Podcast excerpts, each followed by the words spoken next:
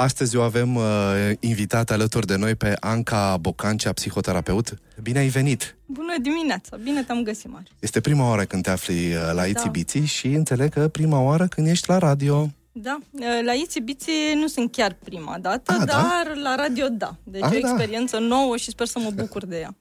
Super! Astăzi te-am invitat să vorbim despre uh, joc și joacă. Tu lucrezi cu copiii, spuneai că de ceva timp. Uh, da. Spune-ne un pic despre tine. Eu lucrez atât cu copii cât și cu adulți. Sunt specializată ca psihoterapeut într-o formă de psihoterapie pentru adulți, dar de-a lungul timpului am lucrat mult cu copii pentru că așa m-a dus drumul și am tot simțit nevoia de instrumente de lucru cu copii. Iar, surprinzător, cel mai simplu instrument a fost jocul. Pentru mm. copii reacționează foarte bine la joc.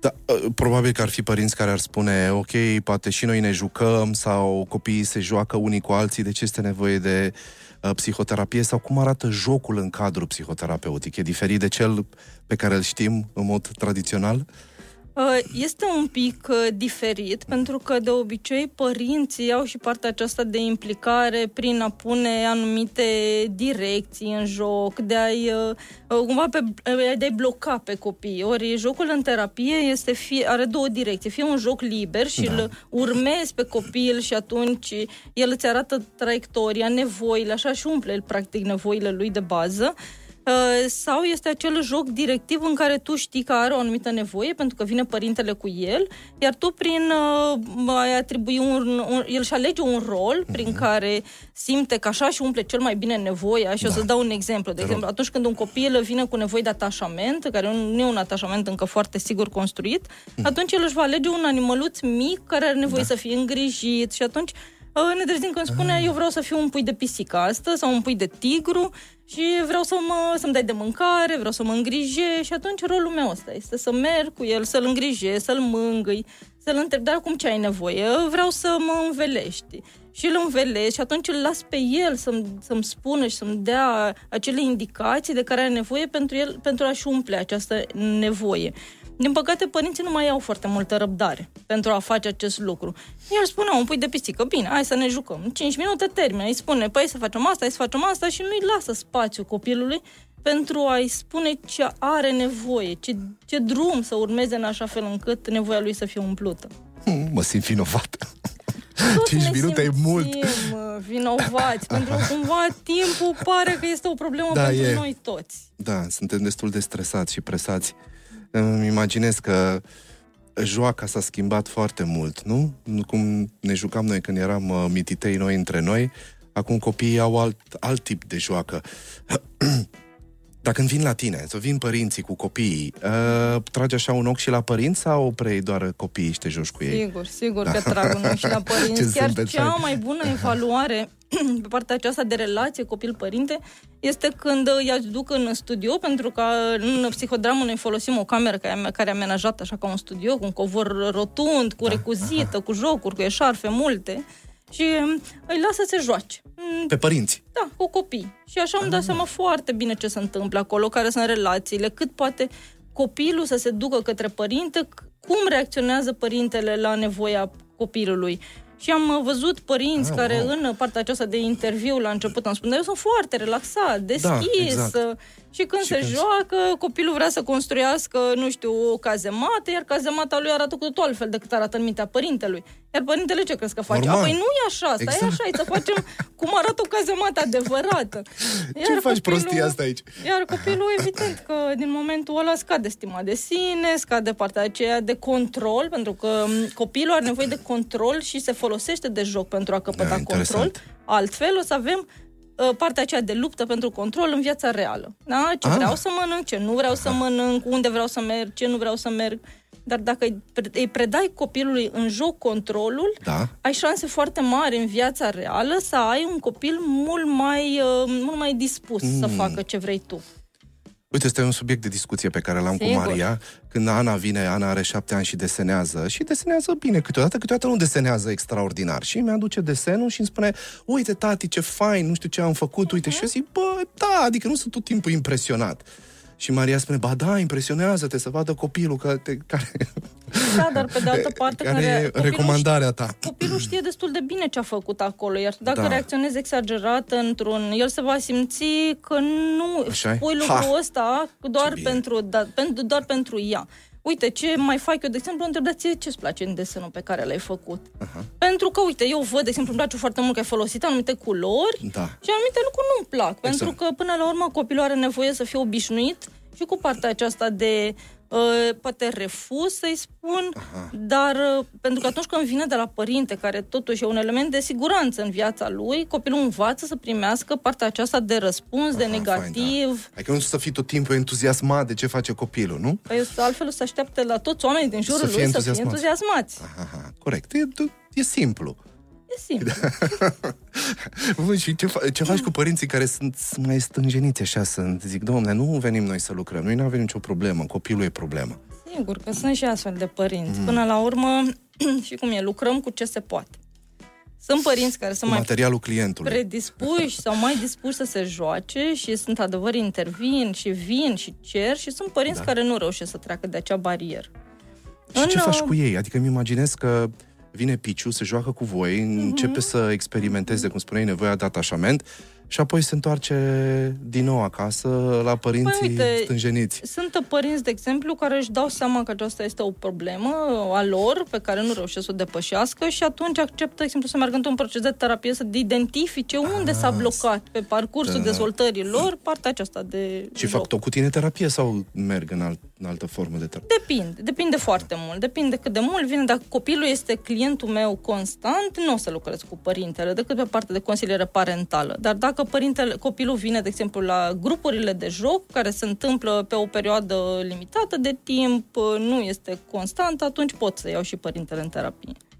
Ce fain. Dar uh, cum intervii momentul în care vezi că părintele, nu știu, îi critic uh, cetatea pe care e, a făcut-o? Păi, uite, la început, de exemplu, Apeși pe un buton, wrong! Se face o parte de lucru cu părintele, cumva îi faci un instructaj înainte. Uh-huh Uh, altfel, Hai, faci un instructaj. Oh, okay. Din când în când mai interviu în ideea poate că mama ar trebui să, să mă duc și șoptesc la ureche. Uite, acum e nevoie oh, să faci acest lucru. Aha. Nu, nu îi spun, pentru că, vezi tu, atunci când uh, critici părintele sau pui lupa pe el și da. lui scade foarte mult partea aceea de creativitate exact. și spontanitate și nu mai ai ce să faci cu el. Tu vrei să se joace, să fie creativ, să fie... Și atunci intervențiile trebuie să fie de asemenea jucăușe și da, prin, din zona asta de relaxare și de... Și râzi mult cu ei. Râzi mult cu copiii. și cu nu păr- deși de părinți râzi și cu copiii râzi împreună de părinții nu râd, pentru că no. și eu sunt părinte, am doi copii și știu că nu-i tocmai ușoară viața amuzant. de părinte. Chiar um, am fost uh, apostrofată la un moment dat de fiul care mi-a zis... Câți ani are da, fiul tău? Are 9 ani și fica mea are 14. Ah, păi suntem uh, tot aia. Da, da și, și, și copiii mei. Fiul meu, care a participat de multe ori la grupurile pentru copii, îmi spune o, tu te joci mai mult la cabină decât te joci acasă cu mine. și m-am simțit atât de vinovată pentru că, da, realmente mă joc mai mult. Clar. Dar a aprins cumva și un beculeț acolo în mintea mea. Și ce ai făcut? Și ne jucăm. Ne jucăm, ce să facem? Dar uite, e. un lucru care eu l-am făcut și îl încurajez pe toți părinții uh-huh. să mhm. găsească jocuri care le produce și lor bucurie. Pentru că m- partea de joc nu e doar despre copil. Și atunci avem niște jocuri care ne plac, amândurora, foarte mult și le jucăm. De la jocuri de masă, gen Catan, Remi, fim absolut nebunit după Remi și da. jucăm uh, seara toți patru și zici că e campionat și avem și liste și... Ce fain! Da, pentru că mi-aduc aminte pe vremea mm-hmm. când erau părinții mei uh, tineri și eram da, foarte cam mică, era jocul. oamenii se întâlneau să se joace da. și făceau ce? Se relaxau avea o parte de asta de bucurie, avea o parte de uh, relație, pentru că jocul unește și oamenii și și relaxează foarte mult.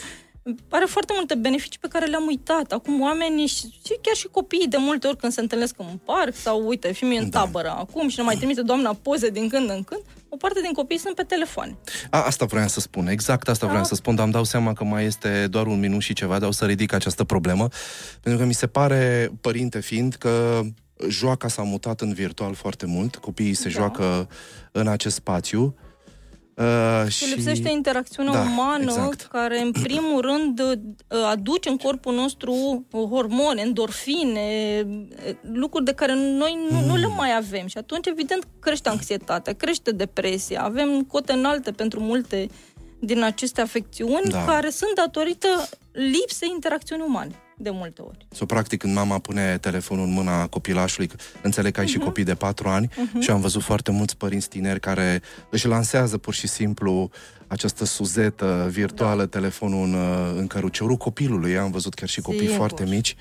Să-mi dau seama că relația da. dintre cei doi probabil că va avea de suferit din punctul ăsta de vedere, pentru că el învață să se joace cu cu telefonul în loc să se da, joace și cu nu părintele. Învață lim- jocul la copil e un limbaj de exprimare.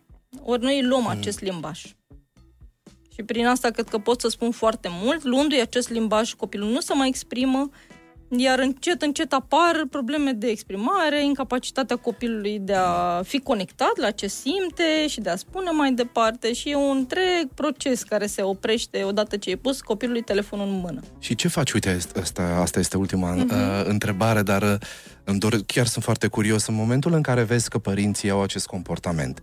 Da? Că preferă de foarte multe ori, pentru că sunt și ei zăpăciți de cap și stresați și așa mai departe, să ofere uh, telefonul copilului, pentru că mulți dintre noi spunem, ah, ce liniște în casă, ce uh-huh. bine, copilul e în siguranță. So, când vezi că există această problemă și copilul este vizibil, poate devine exact. anxios pentru că stă prea mult cu ochii în, în telefon, cum îi, uh, îi ademenești pe părinți să vină spre partea asta nevirtuală a relației cu copilul. Păi vezi tu, uneori nici nu trebuie să-i ademenești suficient să le spui cumva adevărul real, concret, da. care sunt efectele, ce se întâmplă și de multe ori încurajezi să aibă o perioadă de pauză.